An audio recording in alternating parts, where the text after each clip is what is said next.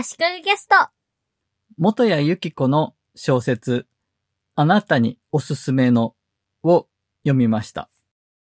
2本の小説が収録されているんですが、1本目のおしこのデフォルトという話が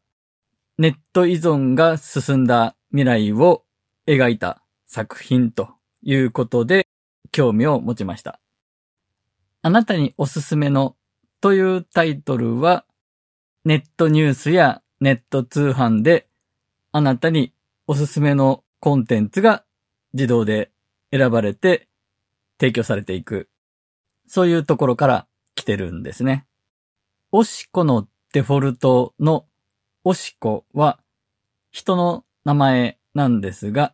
水仙の水に子供の子でおしこなんですね。これはあなたにおすすめの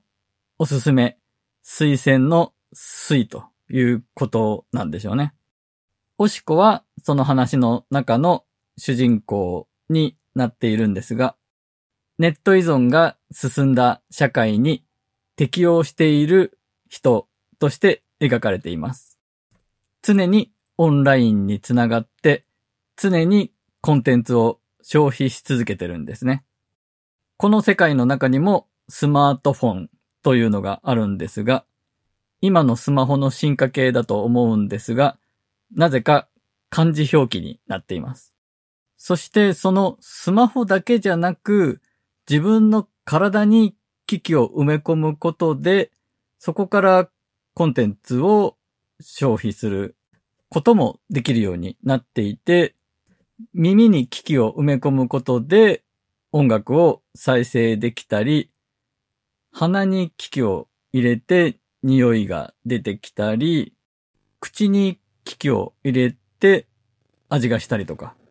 そういう未来なんですね。おしこはいくつかの機器も埋め込んでいて、同時に複数のコンテンツを消費し続けてるんですね。人と喋っている時にも同時にドラマを見ながら音楽も聴いてたりとかするんですね。おしこは保育園に通う子供がいるんですが、ネット依存が正常な世の中なので、子供も小さい時からタブレット端末を使ってコンテンツ付けにされてる。おとなしく与えられたコンテンツをただ消費すると。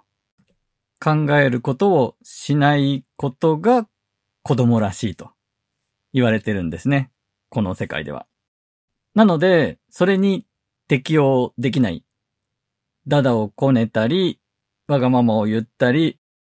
一人で空想の世界に浸ったり、そういうオンラインに適応できない子供がオフライン依存と言われて、病院に行って見てもらった方がいいよと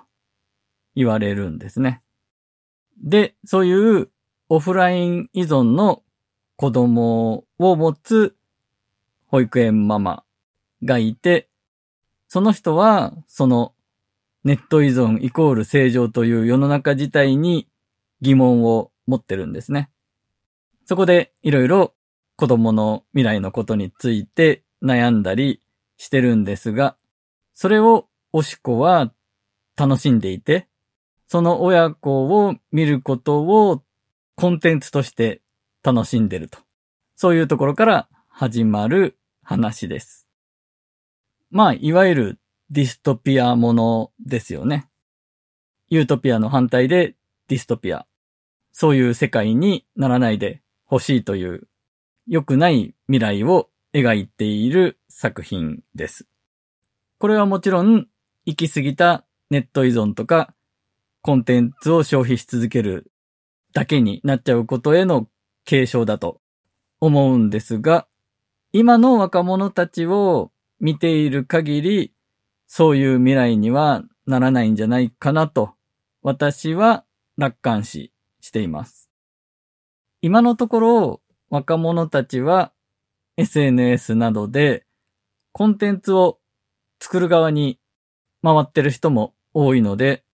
私がこうあってほしいと思うデジタル機器をちゃんとクリエイティブなツールとして使ってる人が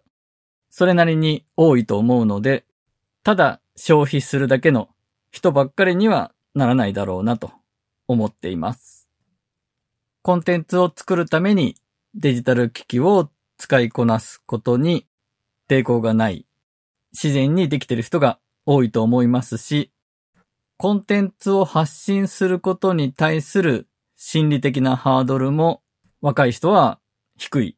新しい感覚なような気がしています。デジタル機器を使いこなすことにも宿泊していたり、SNS に作品を上げるに対しても、ちゃんといい作品が、完璧な作品ができないと出したくない、みたいな感覚の年寄りの世代とは全然違うなと感じています。ただ、情報発信するかしないか、コンテンツを作る側か消費する側かというのは、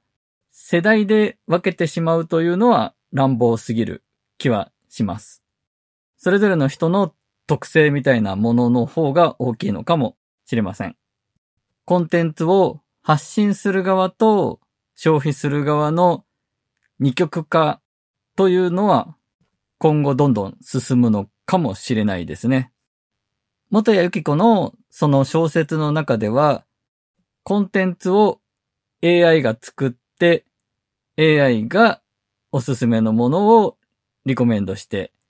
それぞれの人に提供しているような書かれ方をしていたと思います。ちなみにこの小説の中の世界では、ある時から AI を